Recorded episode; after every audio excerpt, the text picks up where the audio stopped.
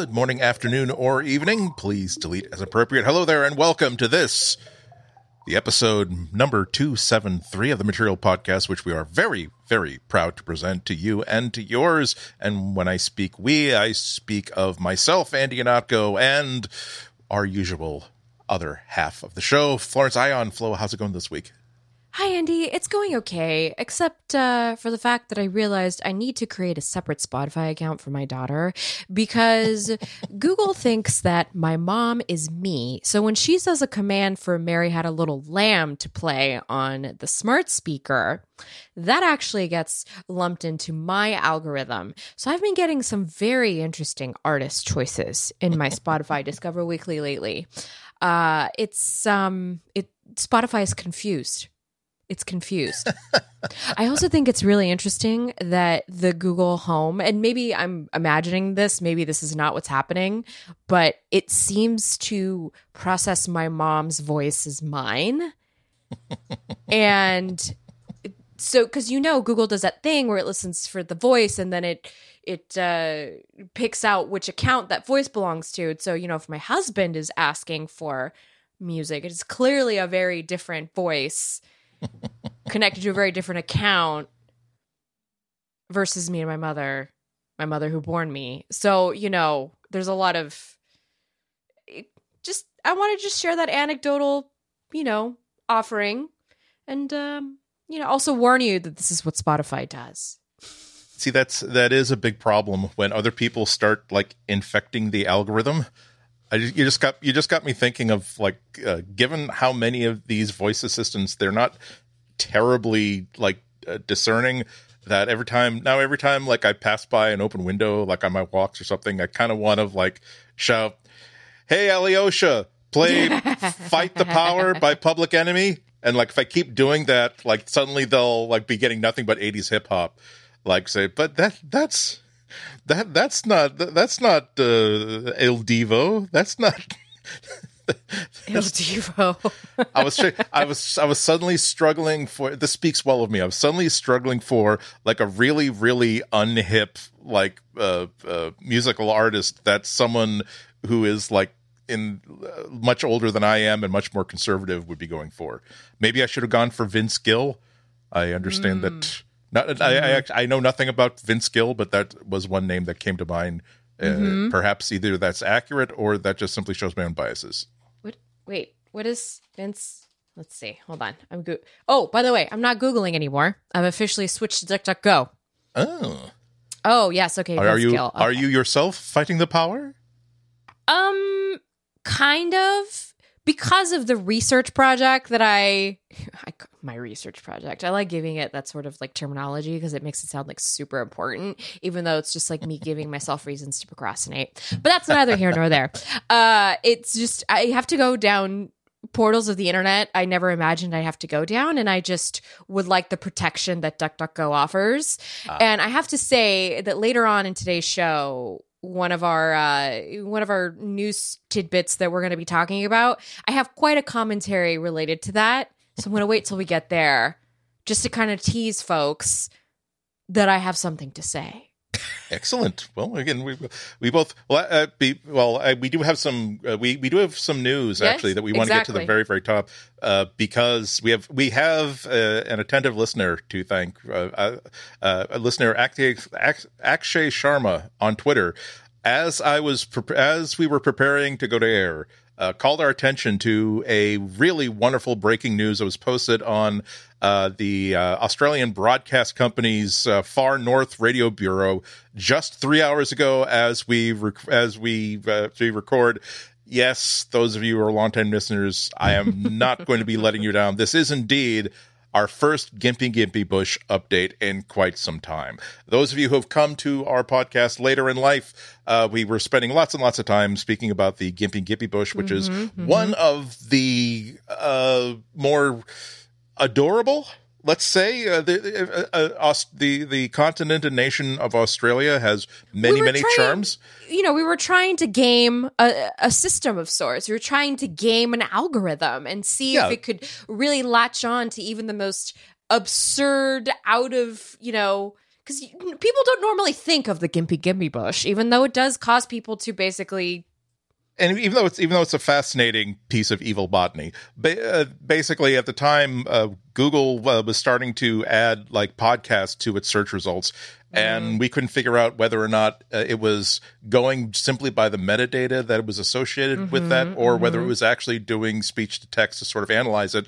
So I was so we found something uh, that would probably not be covered by many podcasts, and I selected the Gympie Gympie Bush, which is a super super venomous plant in Australia that has leaves with like little hairs on it. And if you notable for if you even just brush against this leaf like you are in such intense pain that lasts for months and months and months. So bad that it is said that horses that have encountered the gympie gympie bush have like run off of cliffs just to because they were driven so insane by the pain uh, and so uh, we were decided to keep mentioning the Gympie Gympie Bush. Actually, we haven't done a Gympie Gympie Bush up, but but I'm but I've let's let's let's wait till later on for that uh, because we have incredible, uh, wonderful research news. A professor mm-hmm. Irina Vetter from the University of Queensland's Institute for Molecular Bioscience. Uh, she spent more than ten years studying the notorious reputation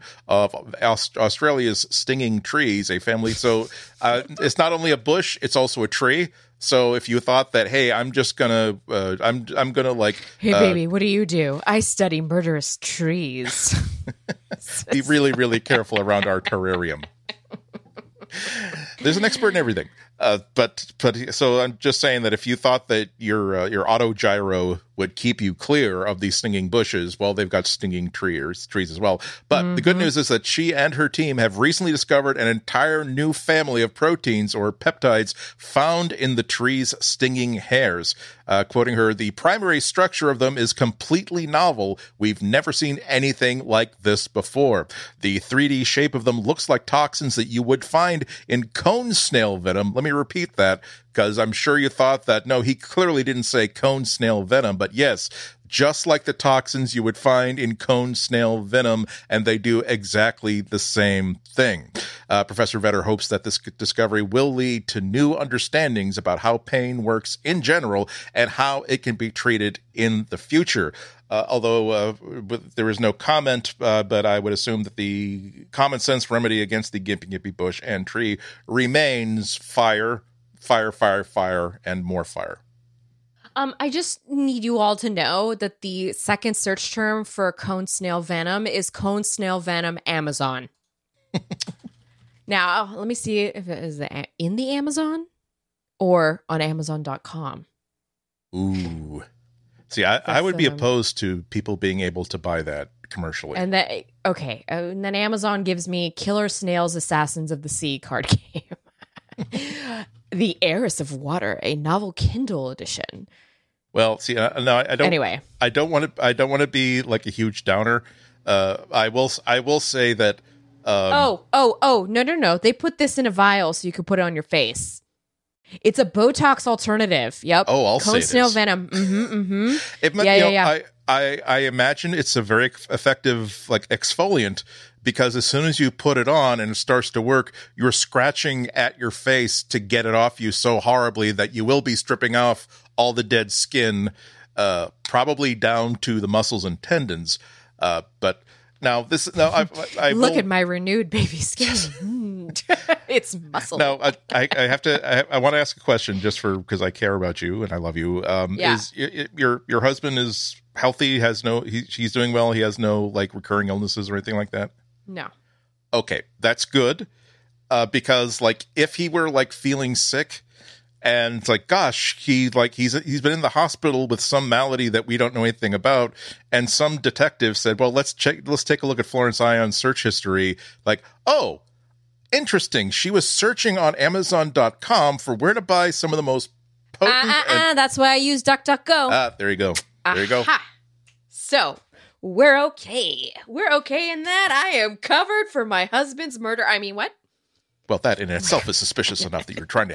to, to, to, to I thought you tracks. were gonna spin it into like a into like a Columbo plot idea and say like, you know, has your husband been using your snail venom cream?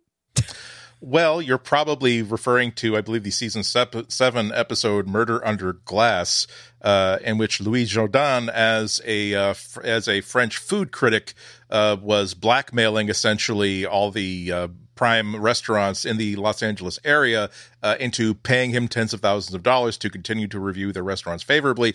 And when one of these restaurateurs uh, decided to kick back and expose him, he extracted uh, rare venom from the uh, from the fugu uh, fugu fish, the the puffer fish, being an exotic toxin that at that point in the 1970s would not have been immediately checked out. And chose, should I say, a very novel way of administering the poison to said restaurateur in such a way that would make that would appear that to, for him to have had absolutely nothing to do with that random death. I, I am laughing because I have brought up the fact that I switched to DuckDuckGo to my Discord, and a couple of uh, of folks in there were like, you know, DuckDuckGo is just not very good at search and I'm just laughing that I typed in fugu fish, and the first thing is like a bunch of recipes for like ceviche, Baja fish tacos, fully loaded tuna salad, followed by the Wikipedia entry for fugu, followed by a reel of YouTube videos that feature the fugu fish,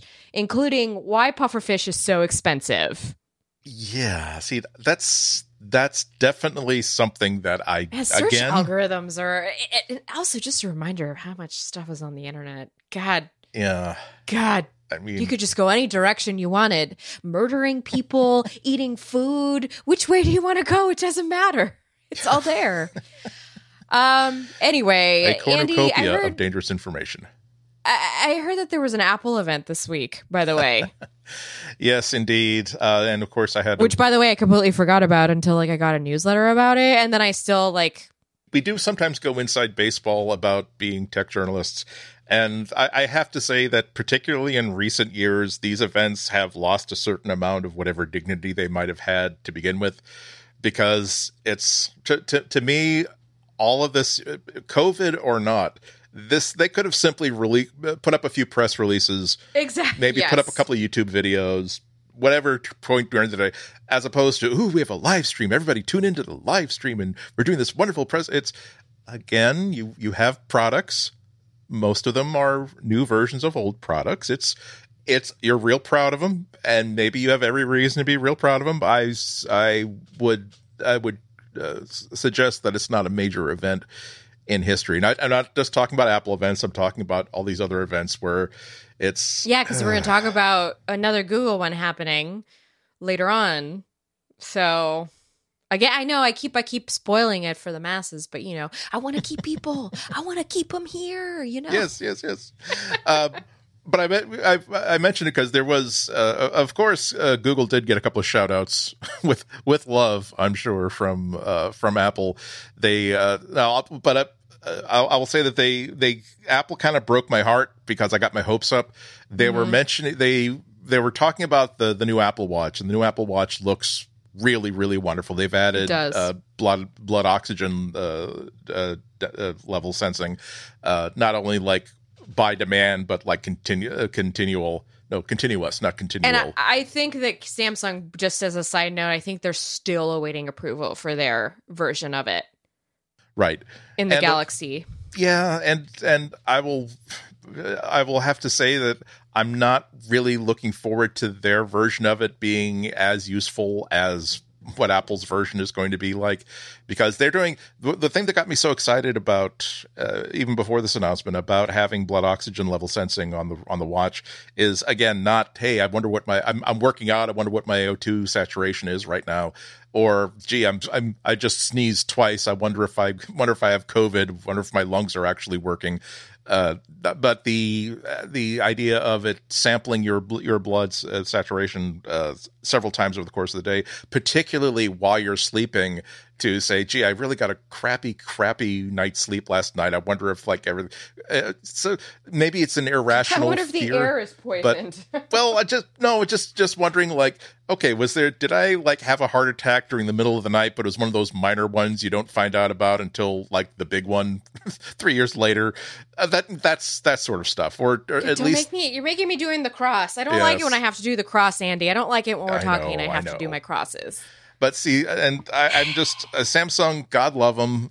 They're they they had they I think they were the first one to have like uh, pulse rate monitoring like with yeah. their phone, and it was a clever hack, but it wasn't set up in such a way that anybody would use it after they played with it for the it first couple. Very weeks. weird. It was a very yeah. weird place to put it too. I mean, and people kept mistaking it for. uh the camera or it was right next to the camera lens the people yeah. kept blurring out the camera lens with their greasy fingers um again I, I like a, a, a very samsung approach well, I like what Apple said that they were doing with um I forgot what it's called.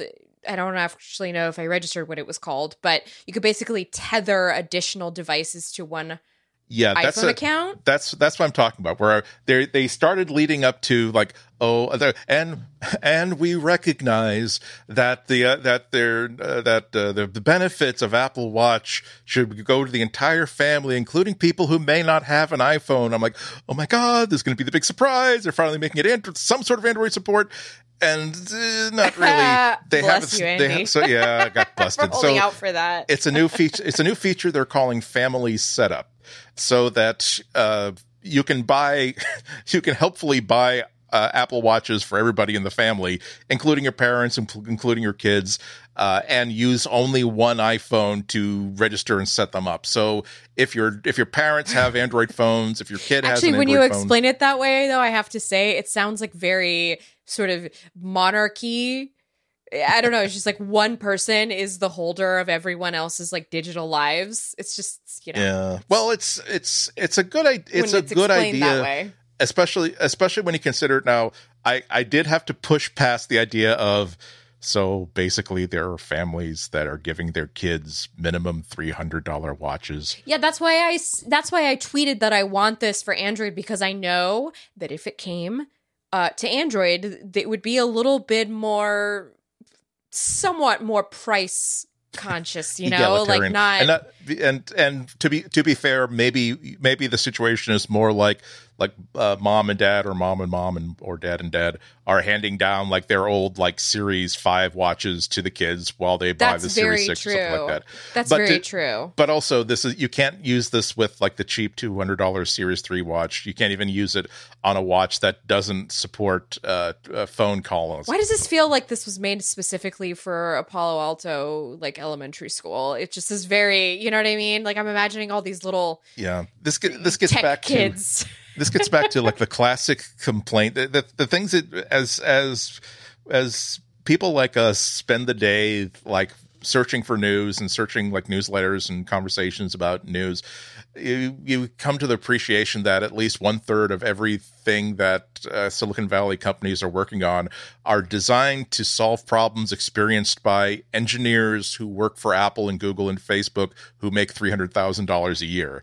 That see, I just wish there were a way that I could keep track of my kids, and then I realized all if I just give if I now I don't want to spoil my kids. I'm not going to get them buy them a Series Six four hundred dollar watch. I'm just going to buy them a three hundred dollar watch. And if they were to wear it all the time, like again, that's that is nice if you can buy your kids. buy. I I I, uh, I, mean, I it's, listen. it's I nice. want something. I want something like this when Mona comes of age to start going to elementary school. You know, because yeah. I live in a small town. You can walk to school here. All the kids walk to school here. Um, and I would love to be able to put some sort of digital tether on her that was not a phone. And I like right. the idea of a watch because kid wears a watch. You know, it's not a phone. It can easily get lost. Um, we'll see. I think this is going to be iterated a lot. I think it's great that Apple's introducing it because if they're doing it, that means there's going to be a lot of copycats coming soon. Watch the next Fitbit that comes from Google is going to have this built in, I bet. And they're going to make it like a hundred dollars because the watches are already a hundred dollars. Yeah. I, so. I, yeah, I hope so. It real it every time there's a new Apple Watch, it's just another reason for me to th- think, oh God, why am I? Uh, why is there nothing half as cool as this or as useful as this? Uh, just it's it's like I know. I know. I mean, it's it's I, like I'm there with you. I'm yeah. there with you because I I was scowling at I was looking at some of the you know the pretty pictures that they put up of like here's the new watch faces and the new watch bands, um, and I I was scowling. I was I was pretty bitter about it, just kind of looking. I'm like, you know what? You could get that watch face on Wear OS too. I don't wear Wear OS, and you know, yeah. Uh, it is what it is, folks. It is what it is. You know, it's good. It's happening because it'll. We all got to start somewhere. So, and Apple and Google constantly, you know, chase each other. So yeah, so at least, so at least Google has someone to copy from, and the, so if if only Qual, if only Qualcomm decided that, hey, you know that the, maybe we should make a connection between how good the Apple Watch is and how good the CPU inside the. Now, are, are we, am I just nutty here, or is should we create like a a mobile uh, chipset that's not just generic, that's actually tailored specifically? to the needs of well, you know, you know what? I know I'm gonna they're gonna laugh at me, but maybe I'll bring this up at the next barbecue and mixer we have on Friday, and just see if uh, God, please do something because I don't. It's right now the only thing that is a supreme bummer about being an Android user for me is not having access to the Apple Watch or something equivalent to the Apple Watch. And you have the, the Samsung Gear uh, watch; they're very, very good, but it's not the Apple Watch, and mm, I just want an Apple Watch, mm, and I don't want I don't want to have to. Anyway, I just sour grapes. Oh, uh, but uh, speaking of sour grapes, so we did. They also Google also got a shout out during the uh, unveil of uh, the new editions of the iPads, where Apple was kind enough to say that. Uh, the eighth generation, I think, iPad. This is the three hundred. This is a, one of the best things that Apple makes. The three hundred and twenty nine dollar uh, iPad $299 for education. Uh, so they gave it a huge, huge update. Uh, and they're, then they're they're stressing that oh, and the performance of this latest iPad iPad is two or three times faster than the top selling uh, Windows notebook in its class, six times faster than the top selling Chromebook. And so I uh, now they didn't th- on Tuesday nor Wednesday did Apple mention which specific model of Chromebook they were comparing it against. Get him, Andy. Get him. Yeah. Well, I was I was wondering uh, were they trying were they comparing it to like one of those water soluble ones that sells for like $89 or something? Uh the they're still not mentioning it. I did i have been asking. They uh, i did i went on amazon and the current amazon as of tonight's best selling chromebook is the hp chromebook uh 14 inch yeah. uh with an intel celeron mm-hmm. n4000 but it has similar it's a kid's specs. laptop okay uh, so it has similar specs to uh, the uh, the iPad Air, uh, and sells for two hundred and seventy three dollars. So that's it's it depends on how generous you want to be. Uh, it certainly isn't the ninety nine dollar like Walmart water soluble Chromebook. so it is a no. Those are awful. Yeah. By the way, people ask about those all the time. Like, is the on? I think it's called on O N N. Is that worth the money? And it's never worth the money unless a, like all you want is just like a throwaway tablet that you can use yeah. for some experiment. Yeah, I mean that's know? and if you want a throwaway tablet, get a get an Amazon Fire because those costs way under a hundred dollars for a color tablet, and they are actually built with the, the only the only feature that they consider to be really really important to designing it is that they're going to is they know it's going to be given to like a five or six year old kid who's going to drop it all the time and please make it durable and those things are surprisingly durable uh, mm-hmm. but so comparing the th- the three hundred twenty nine dollar iPad to the two hundred seventy three dollar uh, uh, HP uh, Chromebook okay, that's credible. You could, if you want to be a little bit puckish, mention that uh, that the the Chromebook does come with a laptop and uh, it does come with a keyboard and a pointing device.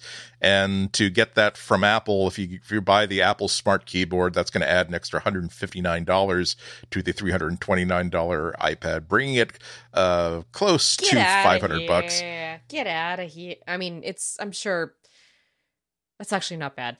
yeah, I mean it's still bucks, it's still, but but also yeah. Again, I'm sorry. I'm just trying to make a stink because you know me. Yeah it's this is uh, I, am I'm not see I, I used to one of the things I still do ding Apple for is that once again for some product lines their slogan is go be poor someplace else but after they came out after they came out with the $329 iPad I mean, I would still love it if they came out with uh, a MacBook that cost uh, like $700, $800, like a really good mu- budget MacBook. But I, in all fairness, the idea of a whatever someone would come in if someone were coming in for a budget laptop $329 for the especially this eighth generation version of the iPad nothing that's a hell of a deal particularly because yeah. it's not really cut down in any way shape or form it has yeah. uh, a super super fast CPU it has uh, it has support for Apple Pencil, costs an extra hundred bucks, but that does the Apple Pencil will do things that your basic touch stylus probably does not do very well. Uh, if you want to go for the iPad Air or even the iPad Pro, you're still coming in at under a thousand dollars and getting something that is incredibly competitive to anything you would buy for five, six, seven hundred dollars. It, it, works differently, of course, but it's still a credible thing. So I can't, I can't really ding Apple in any way, shape, or form for boasting about what a good value uh, the iPad, yeah. iPad Nothing is. I'm, I'm tempted myself to. There's, I, I've mentioned before that 2020 slash 2021 is going to be like 24 months of upgrading a whole bunch of hardware that I, in yep. my office that's kind of long on the tooth and it's constantly very very tempting to see how far how many roles an iPad Air could fill for me and if that were to leave money in my like total com- computational budget for a much much much more powerful desktop uh, and stuff like that so but I still well, love the Apple Watch. I feel like um I feel like it's enough Apple talk for now, and we should maybe indeed, you know, take a little break and go talk on to some Google. But before we do that, I just want to remind everybody who's listening to this episode this week that on September 18th, which is Friday, which is uh, I believe the day after this podcast comes out, we are hosting here at Relay FM the Relay FM podcastathon. It's just a bunch of podcast madness and it's all to help raise money for St. Jude's. So I would implore everybody to make the time to tune in on Friday, support us, um, uh, donate if you can. You can go to stjude.org slash relay for more information on that, or you can just go to relay.fm and there will be news there. And um, I do have a role in this year's uh, podcastathon. So uh, tune in if you can, because there's a lot of gaffs and it's all on video. So we we still got it going with the with the gaffs. So something something to look forward to this week. Now, of course, it can't possibly be as entertaining as uh, the Jerry Lewis telethons from the mid 70s where he was deeply addicted to Percodan on top, of, on top of being Jerry Lewis. Uh, that go go go search YouTube for deeply Jerry Lewis telethon addicted. 1970s. That's okay. So, but but but none nonetheless, short of that, this is promising to be something really really fun that uh, I'm going to be looking forward to watching. And I'm so, going to be doing this later tonight. Okay, indeed. let's take a break. well, we'll take a break. We'll be back right after this. This episode of Material is brought to you by ExpressVPN. Have you ever watched The Office? If you have, you probably know it's based on a UK series also called The Office. But if I told you there are nine other countries with their own versions of The Office that you've never seen, well, you probably didn't know about them because they're not usually available in your country. But you can access content available around the world with no geo restrictions when you use ExpressVPN. ExpressVPN lets you control where you want sites to think you're located. You can choose from nearly 100 different countries, giving you access to content that isn't available in your region. If you like watching shows or movies, ExpressVPN is a must have. For less than $7 a month, ExpressVPN lets you access thousands of new shows and movies on Netflix, Amazon Prime, Disney Plus, and a ton of other streaming services. It's a no brainer. And it couldn't be easier to use. Just fire up the ExpressVPN app on your computer or TV, select a location, and hit connect. I love to use ExpressVPN to go into Romanian Netflix. I like to see what, you know, my people back at home are watching. And also, it's really great for me to just hear the language spoken. And so I like to see what content is coming out in the Romanian language. ExpressVPN is also incredibly fast and doesn't slow down your connection, meaning you can stream content in HD quality with no issues. So get the most out of your streaming services today at expressvpn.com slash material. If you go to that URL, you get an extra three months of ExpressVPN for free. Again, that's expressvpn.com slash material. Go there now. expressvpn.com slash material to learn more.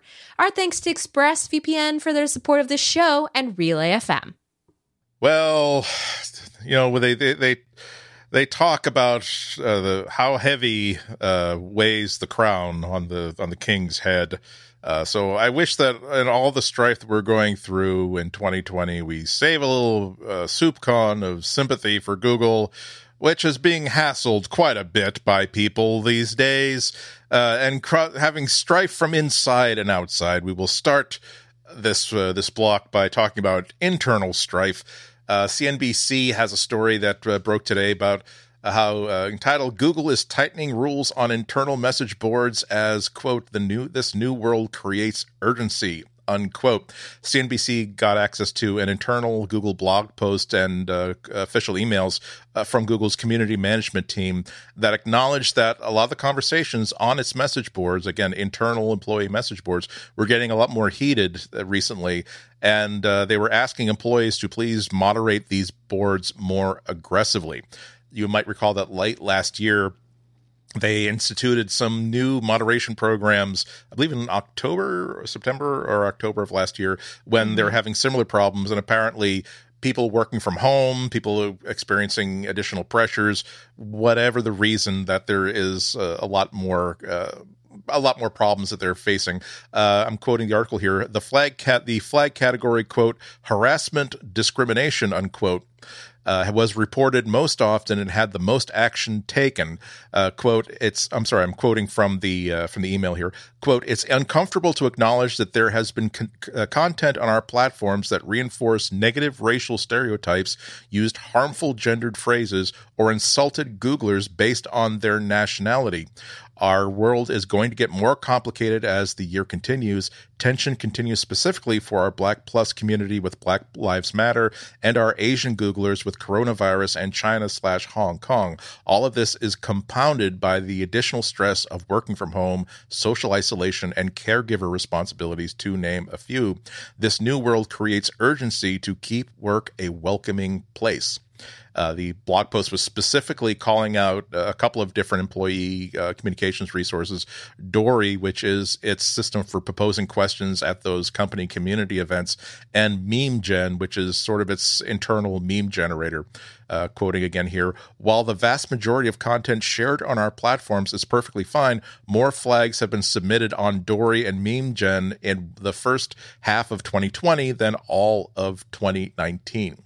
So they're the in, in, terms of a call to action, uh, the Google internal community management team was proposing a framework for moderation uh, where forums fall into three buckets uh, quote required moderation which is any content or communities that reaches a broad audience such as memegen quote recommended moderation unquote which includes all hands meetings and quote no moderation unquote which are for smaller more private groups such as employee research resource groups this is clearly a they're they're clearly facing a problem of trying to maintain their existing culture since the mid 2000s of a company where you're allowed to speak, mm. you're allowed to have yeah. it encourages questions, encourages conversation, but now they're working at a scale where they they've tried they've they've tried being completely hands off and they've not been having results that they consider positive. So they're trying to maintain the old uh, the old philosophies while uh, acknowledging that times have changed since uh, 2006.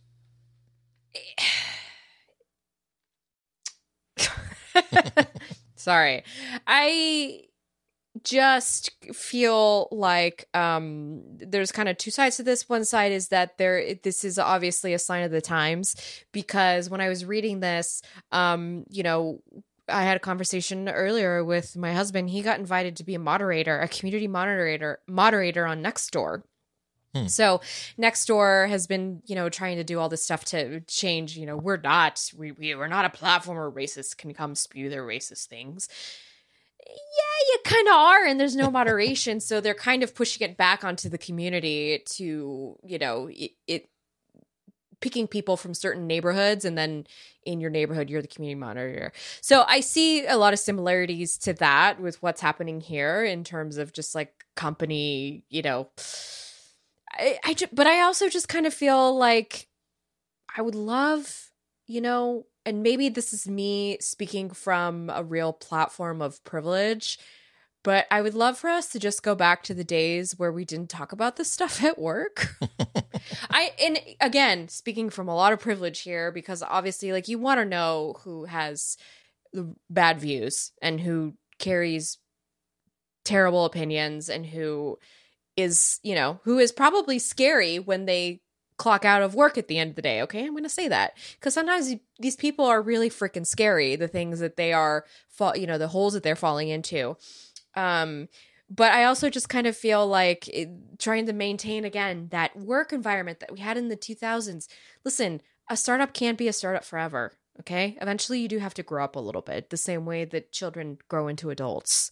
Um, there was a really great tweet I saw the other day. It was somebody was like talking to their kid telling them they had to do something just really mundane and you know kids they're always asking why why why. And sometimes there is no answer to it except that we live in a society. And that's the answer. It's just like we're in a society. Can we make it you know livable for people? Um because again what's happening is i don't know. Now i feel like i had a bad take no, I feel no, like I, I, had a bad take because I'm basically saying like just let every no, but that's not what I'm saying. But I, yeah. I'm also you know. No, no. I, I, I, as always, it's possible to have multiple uh, reactions to the same piece of information, the same piece of news. Um, on the one hand, as a company like Google gets much, much bigger, it becomes like its own nation state. 300,000 employees is a lot of people. Right. 300,000 people is the size of a giant suburb in the Bay Area. And that requires a lot of administration to keep running. You know right. what I mean? And and so yeah, you're right. It's the same thing there for Google. Yeah.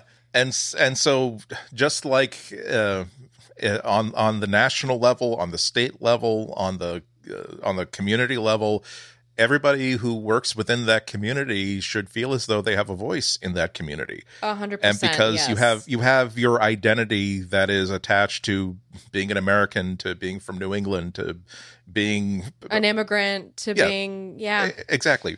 So this this is why it's it's important that Google not simply say, "Okay, that's it. You're at work. You're only going to be yeah. talking about. We're yeah. paying you to. You're, you're, we're paying you to figure out how to fleece more advertising bucks out of more people. We're not paying you to talk about the next election."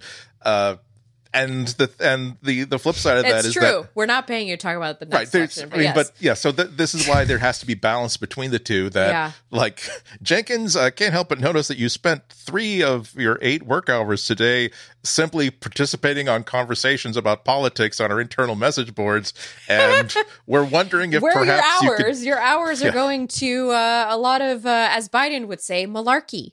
Yeah, well, well, it's more like we, we were wondering over here at HR if you could possibly, you know, spend more time doing that, say, on the can, uh, as opposed to when when we're trying to get some productivity out of you. Uh, so there's there's a balance that that these managers uh, have to strike because if they were to essentially tell people, "Hey, you're at work. This is not a work related thing. Shut up." They would not only be insulting their their employees, they would remove be removing from Google culture something that is very nourishing and very healthy and very important. Because when you when you're a shop of six people, if Bob starts talking about this great art, this great article he read on Infowars, then everybody knows that Bob is a problem. However, if you have 300,000 people, Bob can pretty much talk all he wants without real and without a whole lot of people hearing him directly and requires people having a larger conversation, especially once Bob gets promoted into a vice presidential position where he can start to directly affect policy uh, at the company. So it's a t- it's a tough thing. It's uh, uh, however, uh, while we're on this subject, it's uh, as I said, it's not just internal strife, external strife, and we should give you the weekly Congress is uh, is mean to Google update. Our weekly update: the poor, poor let's let's share let's find a find a moment of legitimate pity for Donald Harrison, Google's president of global Par- global partnerships and corporate development, uh, who spent his time in the hot seat in front of uh, the congressional antitrust uh, committee uh, people, uh, and as NPR put it. Uh, they spent he spent his time saying that Google doesn't monopolize the digital ad market, but senators were not particularly buying it. Uh, this was the purpose of that particular hearing about the digital a- digital advertising. Uh, senators from both parties were pressing him on a couple of different broad issues. Uh, let's even let's not talk about you guys are trying to stifle stifle conservative points of view. Blah blah blah. Let's get rid of that. But they actually were talking about legitimate issues. Uh, one issue do you know of any other sorry can i read this quote? I'm sorry to jump sure. in. Uh, Senator asked, Do you know of any other company that exercises this kind of a concentration and dominance across every layer of the ad stack? yeah, this was this was one of the topics they were bringing up that uh, their uh, their the issues that they wanted to get into were uh, one of them was that not only do they dominate the ad market, but they dominate. They they they essentially just like Apple controls the entire iPhone product from where the aluminum comes from to the to uh, the, the the packaging of the thing. They were saying that well, look, you control you control how ad people who want to advertise uh, get their ads. You are controlling where the people who want to place ads get to get their get their ads from. You control every step in the middle. Do you not think that this this indicates a unusually and perhaps illegal level of control over the ad business. Uh, the that quote that you mentioned came from Senator Josh Hawley, Hawley, a Republican from uh, Missouri, who also pointed to a UK antitrust finding that Google's control of each of these individual way stations of the ad market range from 40 to 90 percent again, this is the point in which uh, Mr. Harrison cartoonishly tugs at his collar, and if this were a cartoon, a little puff of steam would be escaping from it, and perhaps he'd be doing a Charles Nelson Reilly like nyeh, nyeh, nyeh. For those of you who are under the age of forty, Charles Nelson Reilly was a a celebrity on the Match Game, noted for saying things like that. Uh, but they were also talking about. Uh, how Google has access to they they have uh, you know services like Gmail, search, and other services that people's lives are intimately involved in that allows them to target ads a lot more uh, efficiently and a lot more successfully. Uh, Senator Amy Klobuchar, a Democrat of Minnesota, was asking why uh, this should not be considered to be inside information.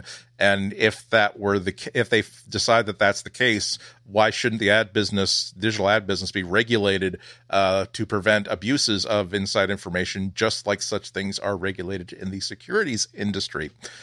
And there was no once again there's very little that uh, donald harrison could really say as uh, the only except to say that he there are lots of different places for digital ads he was also talking about how uh, uh, cost of digital advertising had been going down for several years, which demonstrates that there is competition. It also it also uh, bears mentioning that uh, if you look, the the FTC actually has its own like uh, .gov page explaining uh, antitrust that they us the overall policy of antitrust laws in the United States is to make sure that consumers are not restricted, consumers are not forced to pay higher prices. So that was obviously the sort of argument that is most useful to them at that moment, which is that hey, look, if we are if we are uh, need be trust busted, what are you talking about? Because consumers, i.e., the people who are buying ads, are paying less and less prices. I don't understand where the problem therefore is. And to which the Senate is going to say, oh, oh, come back next month. We will tell you where the problem is. yeah, the thing I was going to say earlier when I was talking about um, DuckDuckGo, which has surprisingly come up a lot in this uh, episode. I didn't mean it to, but you know, again, I've been doing this sort of uh, archival you know time traveling digital time traveling that i'm you know attempting to do and i today in particular, I tried to use a couple of different search engines that were not Google. and I had like no idea that these existed, but I had found them through a random, actually, I think a life life hacker article, which was like how to find your website from back in the day. Besides just going to like Wayback Machine, and I used those search engines, and I realized that like there really isn't much. You know, we're getting to a point where I've been thinking a lot about this in particular because of the past couple of weeks and just some of the announcements that come out. You know, uh, the idea that Oracle is buying TikTok, um, the idea that Microsoft is owning all of these, you know, different things, the idea that Facebook owns all of these different branches, all of these different businesses, and you know, there was a huge Oculus announcement today and like it all links back to Facebook and it just made me think about how homogenous everything has become and just as a consumer for me how tiring that is. Um same thing with, you know, Amazon and like all of the big things that it owns.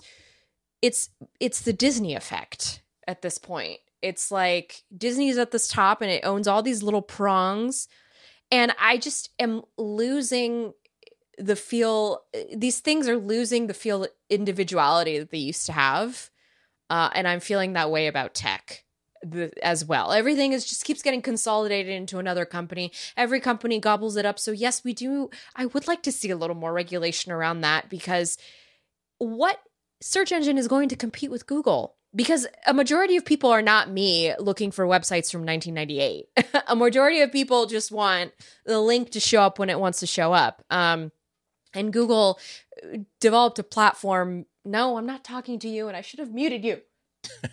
this is the problem with doing the podcast in this room with all these microphones. Is like, remember, I've allowed all of this to go back to the lab and get processed. So they're gonna has, has your Google Smart Speaker asked for five minutes for rebuttal? Because that that would be that would be wrong. I would that that's oh my god. I I would be freaking out if that happened. By the way, I would have the same. You, you would be right to freak out about that. We would. Yeah. We would. We would have to start the show all over again with a hot new story that when we'd be on the Today Show tomorrow. We might have to change the whole scope of show, realizing that there's a direct link. Anyway. Anyway. Um. Yeah. So that's what I've been thinking about. There's just too much consolidated power and I don't like it. Yeah.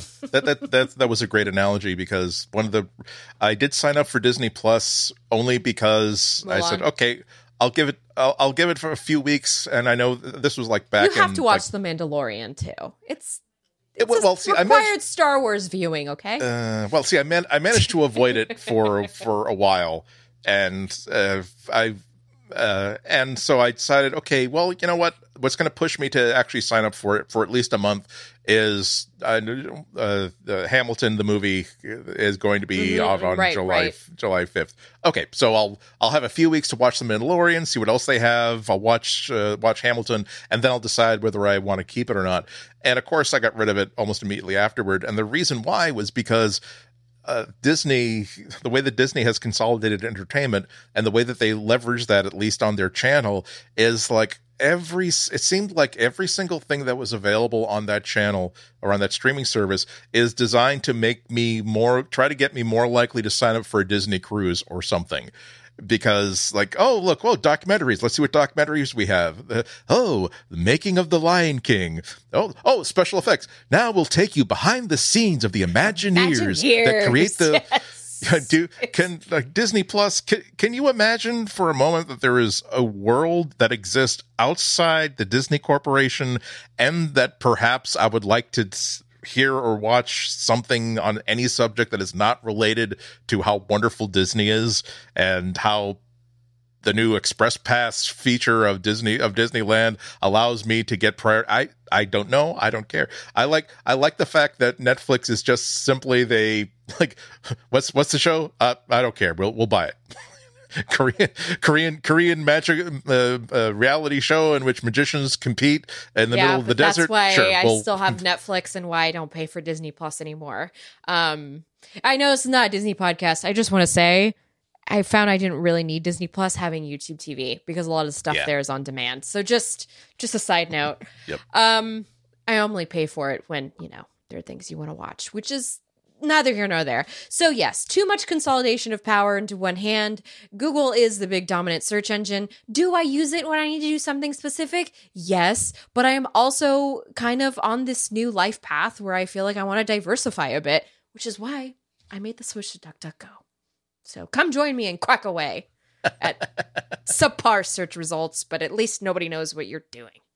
Now, for our next story, we have something that maybe you should handle because you got a personal invite to the next Google you hardware didn't get event, a personal which I invite. I did not. I found out about launch night, launch night in when my close personal friend and colleague Florence Ion like uh, uh, slacked me about it, uh, and but uh, so apparently that's where, according to Google, uh, launch night in will reveal our new Chromecast, latest smart speaker, and new Pixel phones, and that's on September uh, thirtieth. Uh, 30th. Right. September 30th, uh, 11 a.m. Pacific time. So we don't yes. have to get up early like some people. Samsung. Again, 7 a.m. Uh, event. So really? It, like, so the. Uh, apparently after some uh, question about is this just like a private briefing for the press or no it will be live streamed as a matter of fact they have uh, the events with google.com site has a a, a FAQ for launch night. Uh, in, in addition to that, you details to be determined, but will be live streamed on on YouTube. I also thought it was weird that they actually have a hey, got more questions? Uh, email us at launchnightin at google.com. And I'm saying, what? I, what?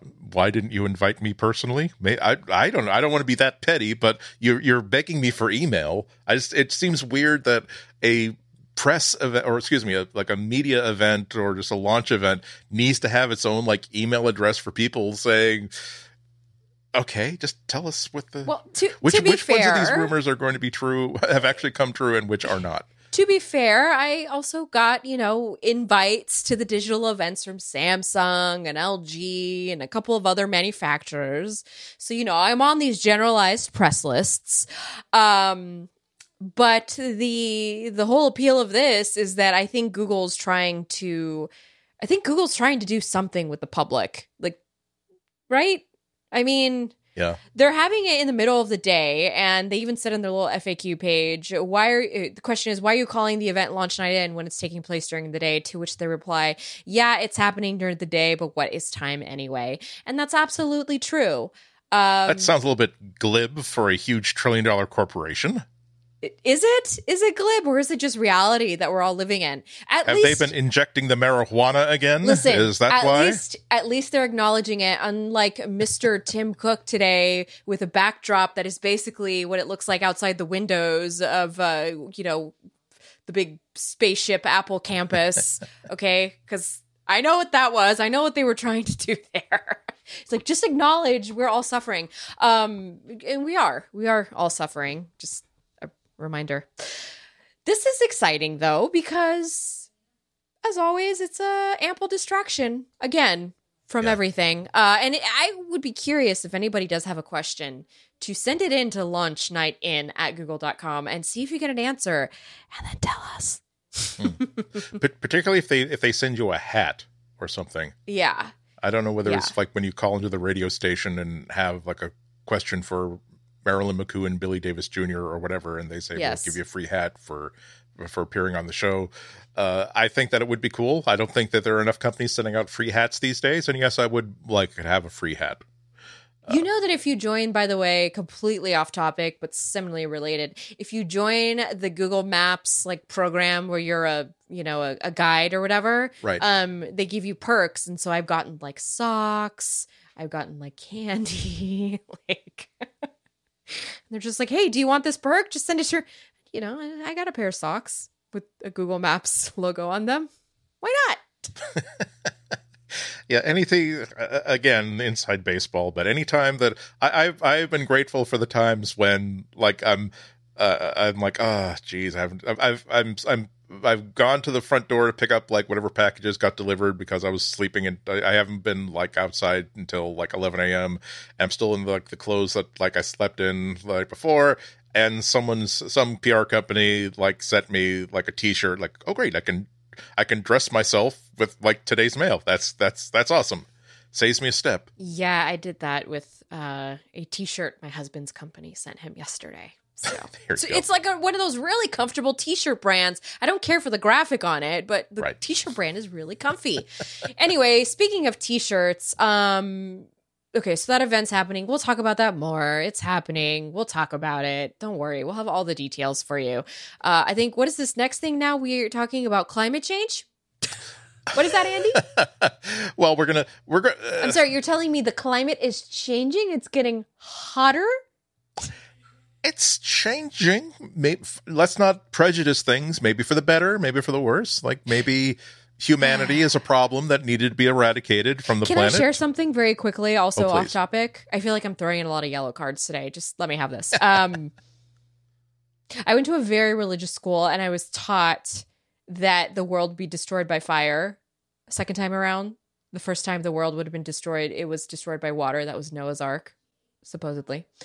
So, just like you all to know, I'm fearful for my life during climate change times. Yeah, we went we went to different schools. I did I did learn the I, I, I did I learn, went to a private Christian school. So yeah, that's that that's sounds that, what that tracks. There. I can I can buy that. I did. We were made to learn the Robert Frost poem uh, "Fire and Ice." Some say the world will end in fire. Some say ice. From what I've tasted of desire, I hold with blah blah blah.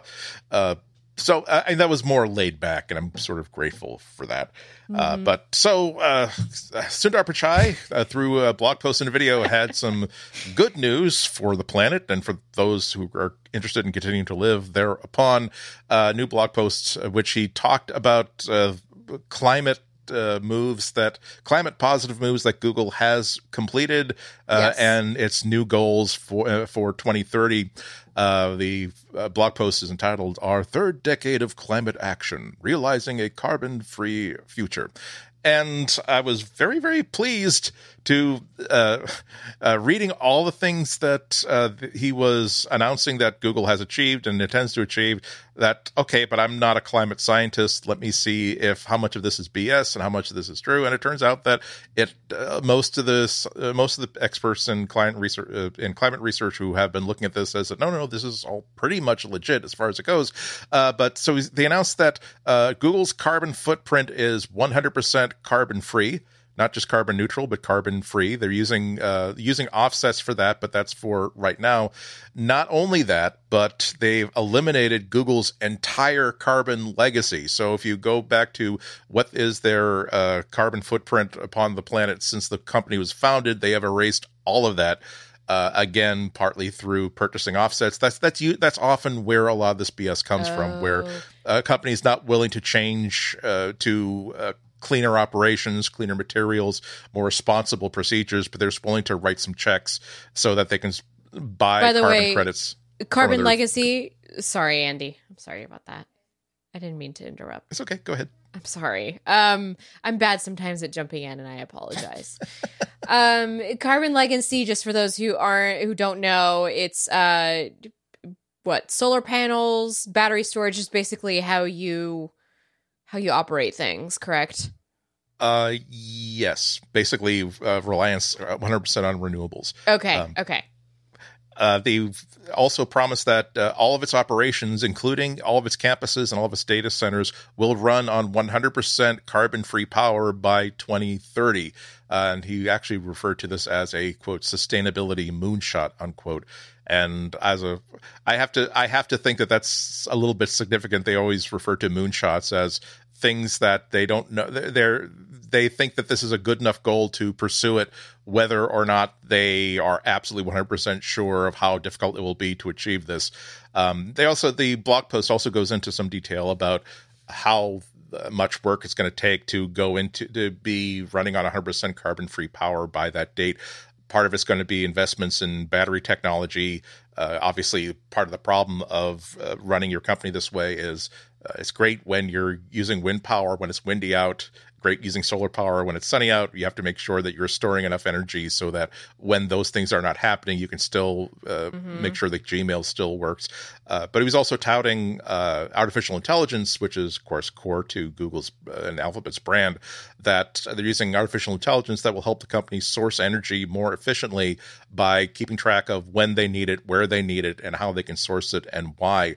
Uh, Greenpeace USA certainly within co- coordination with Google, so I don't think that they were just spontaneous about this, uh, is on board. They issued a statement uh, quoting here Tech companies were some of the first to set renewable energy goals, and even still, their energy hungry data centers continue to use huge amounts of fossil fuels, prolonging our collective reliance on dirty energy anytime we use the internet. By becoming the first major tech company to commit to power its data, data centers with carbon free energy around the clock, Google is setting a new high bar for the sector, a breakup with fossil fuels altogether. Um, there are other components to this, not only uh, helping themselves run better, but to help uh, other industries and other businesses run better. The blog post was talking about how they're helping 500 plus cities reduce one gigaton of carbon emissions annually by 2030 and uh, how they were lending a lot of their technologies to help these other businesses and other sectors to figure out how to run uh, their companies more efficiently. "Quote: Machine learning has reduced the energy used for cooling Google centers by data centers by thirty percent, and now DeepMind and Google Cloud are making this cloud technology solution available globally for use by airports, shopping malls, hospitals, data centers, and other commercial buildings and industrial facilities." So that's cool stuff. Uh, it's an end-to-end approach. Seems to be they, they. This blog post is also linking to white papers that explain what they're doing in greater detail. So they seem to be addressing both. Uh, where they're getting their supply of energy from, how they're controlling their demand of energy, but also uh, getting involved in energy policy uh, through investments and through uh, lobbying efforts. So it seems rather comprehensive, and again, uh, it's uh, we've had a couple of days to take a look at this, and it does appear to at least pass the smell test. Um, it does overall. It yeah. does sound like uh, Google, Apple spent a whole a, a, chunk of time on Tuesday talking about their own energy commitments on top of the announcements they've made earlier. Again, about being energy independent uh, by a certain target date. Uh, App, Apple is very very proud of how uh, they're also controlling like where are they sourcing their materials for because whereas Google is a server based company, uh, Apple is a product based company. So it's right. very, very important. Where do they get their aluminum from? Where they're getting their packaging from? What are they doing with uh, their waste products? So overall, it sounds a lot like uh, Google and Apple doing for the environment in a competitive way what Macy's and Gimbel's department stores were doing for Santa Claus and Miracle on 34th Street in a in a very positive way. Mhm. Yeah, I agree. Listen, I have all of these snide remarks in my head, but I'm going to keep them there. And I will say that because you know, I, you can't you just have to you want to look at these things from all from all sides. But I, I, don't have the facts in front of me right now to say. It's just that little thing about the sourcing of material of materials, and you know, it makes me kind of raise my eyebrow a little bit just because I know about you know global exchange, just how the whole thing of international relations and how certain countries and and um, continents just anyway anyway i will tell you that this sounds a lot better to me than the incredible pr uh, scheme that amazon has been doing trying to convince people that they're working towards uh, being more green. Because amazon is actually putting automobiles on the road. Yeah. It's actually like you know, packing pencils in giant, giant cardboard containers that people have to then like send off to recycling factories. And, you know, it's like just the whole cyclical thing. And so they're doing this, uh, this big PR move where they like, here's their engineer of like global whatever changing the world environment greenery and it's like i'm i took this job because i wanted a better future for my daughter and it's like dude you work for amazon yeah like i'm sorry it's like dude I mean, come on. Yeah. like, and the whole commercial is of just trucks driving like in vast, you know, nowheres. And I'm just like, yeah, it's anyway. Yeah, Emma. See, I, don't. I don't look for those what... things when tech companies talk about going right. green. Okay, look. Yeah, look and, and also, things. and also when it comes to when it comes to Amazon, it's like I will I have such a problematic relationship with them because same. I, I mean, I do. Re- I absolutely rely on them to get my hands get my hands on stuff that I I can't be driving around everywhere, particularly I now. Save money stuff. buying stuff through them. Yeah, yeah, it's true. Yeah. Like, and it's part of it's, it's part of my workflow. them. Mm-hmm. On the on the other hand, eh, like they are just horrendous when it comes to labor.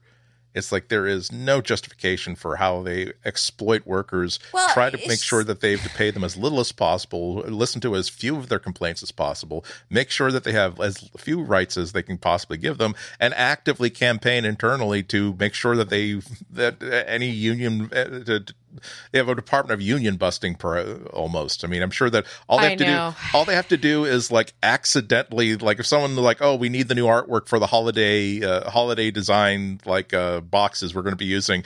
All that has to happen is for someone to drag the wrong file from the server and millions and millions of packages will go out and Amazon here's here's the list of people that we intend to kill and by kill I mean I mean, let's not not consider killing them if that means that they're trying to make people make people get paid a living wage. It's like, oh dear.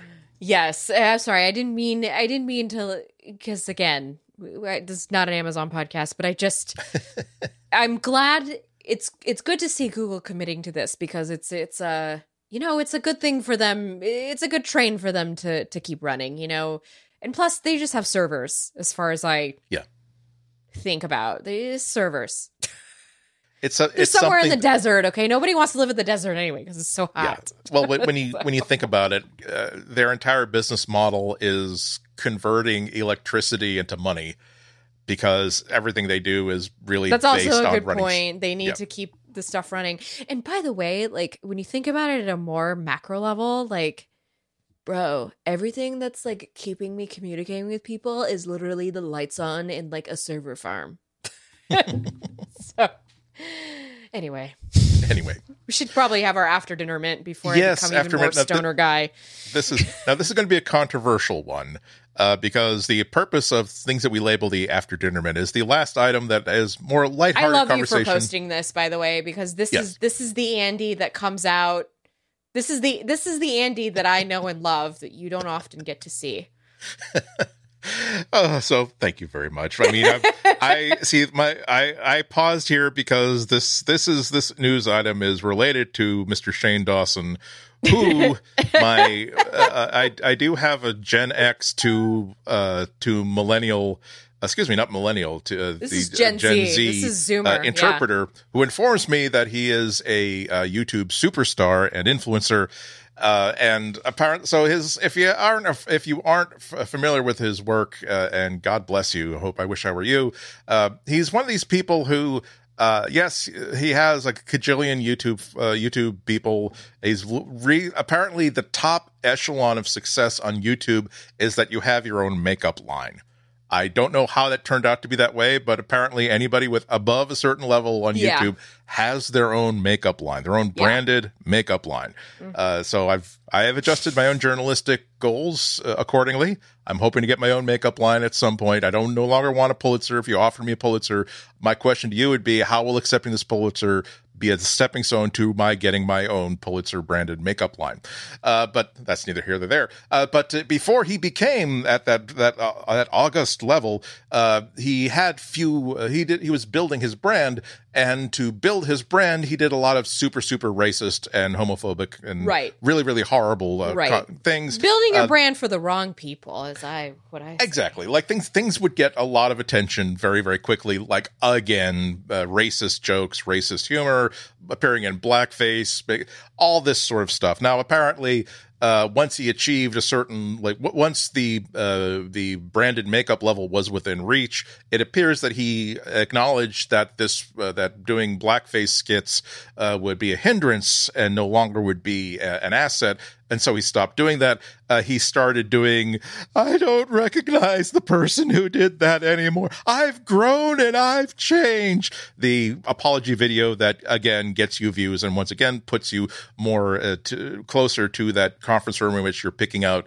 uh, shades for your uh, bronzer, blusher, and contouring uh, stuff. Uh, and so, but uh, so he's been. Uh, he, it turns out that maybe he's had his thir- third strike because YouTube uh, has demonetized his channel, and even his fans are leaving him. so now, which brings us to the first video he's posted since uh, the check came due for all of that past transgressions.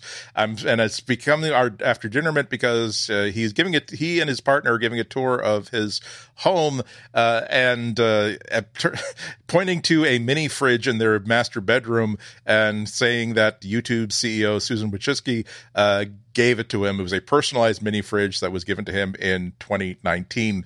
Uh, he says, "quote By the 2019. way, 2019. Uh, Last by year. the way, yes, last year. Uh, I think it was April of last year. According to now, this is from the no no less a uh, journalistic source than Insider.com. Uh, uh, apparently, they also, being good journalists, they found a a tweet from Susan Wojcicki uh, that also quote tweeted Shane's tweet about her visit to the Shane Dawson Palace or whatever, whatever, April 18th, 2019, in which they're quaffing Diet A&W root beers and having a good old time together. So all I'm saying is, uh, I mean, I just mentioned how cool it would be to get a hat. I don't know how difficult it would be to have YouTube CEO come and deliver a fridge to you now, maybe this is part of their carbon offset thing where they realize if they ordered it from Amazon, they would be using some fuel inefficient car to deliver it. That perhaps if they came in, she came in her own Tesla uh, using electric power to deliver it, it would be a positive thing. It just. It just goes. It's it's rare that you see something that points out an issue kind of this strongly, uh, i.e., that they're not giving fridges and free root beer to the right people. I think that yeah, they could find more people more worthy of free root beer and mini fridges. The the lead image for this is a picture of Shane and Susan in front of the letters T E A, which spells tea, and then further down below in um in the the tweet post where it was quoted, it's a picture of Shane and Susan looking at a book called The Art of tea, the art of making tea, the Shane Dawson edition. And I would just like to point out that the phrase spill the tea was coined by a black woman. So once again, Shane Dawson has done his duty of being a complete moron. uh, I also am, man, the word moron is so good. It's like such a great thing to call a person, right? This is just some gusto I, when you say mo- you are a I'm, moron. I'm I'm a big fan of Chowderhead. Chowder. See, I feel like that's an East Coast thing because I have never heard that. I feel like here that would be uh, like sourdough head, but uh, it doesn't true. really work, right? Anyway, um, whoa, sorry, I tried to put my elbow on my chair and I fell. Um, this is uh, this was only last year, and it's we've been talking about all this YouTube stuff for a while, and it's it's a little enraging that this fell under the radar because I feel like I would have made a big deal about it if I saw it. Yeah, it's part of the. I, again, we maybe I, am I fear that we may be straying from the sugary sweetness of the after dinner mint, but we're, we're, we're actually it, it, counts because we're reveling in the downfall of someone who uh, is rich and powerful. Uh, Shane Dawson for now, Susan Wojcicki, eh, maybe later. There's it's it's but it does illustrate exactly what's so frustrating about a lot of this stuff. I can't control that someone whether or not someone becomes really really popular because they're saying stupid things that draw a really really huge audience. Can't control that. It's not my issue. It's not my problem. I should this is this is not something that I should get myself like worked up about.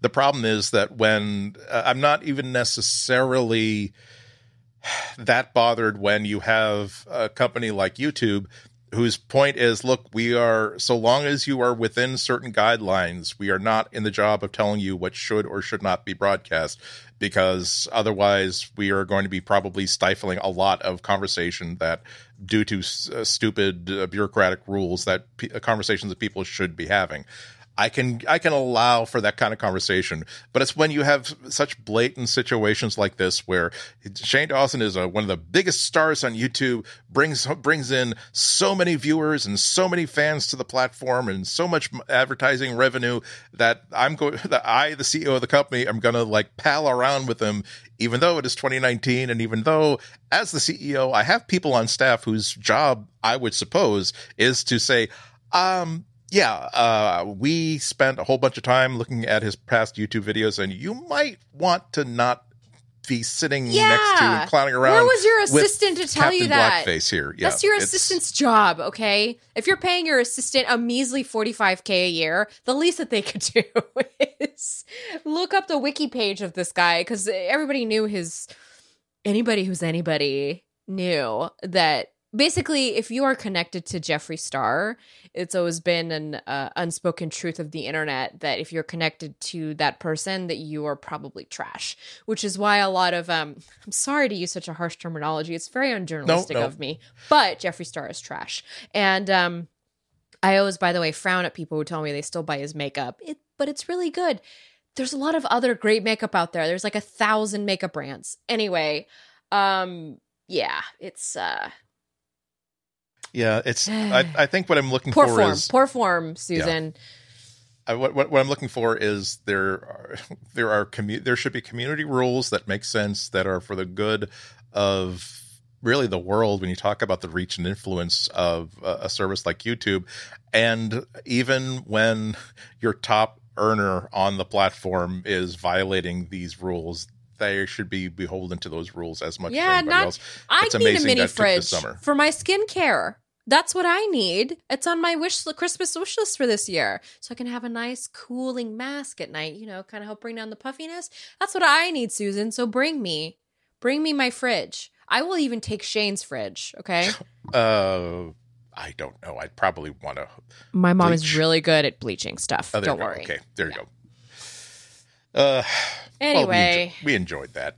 That's uh Hey, I got to use the word moron and trash within minutes of each other. So I I feel like it this was a great way of just you know, putting the pin in it, so to speak. uh God God love everybody.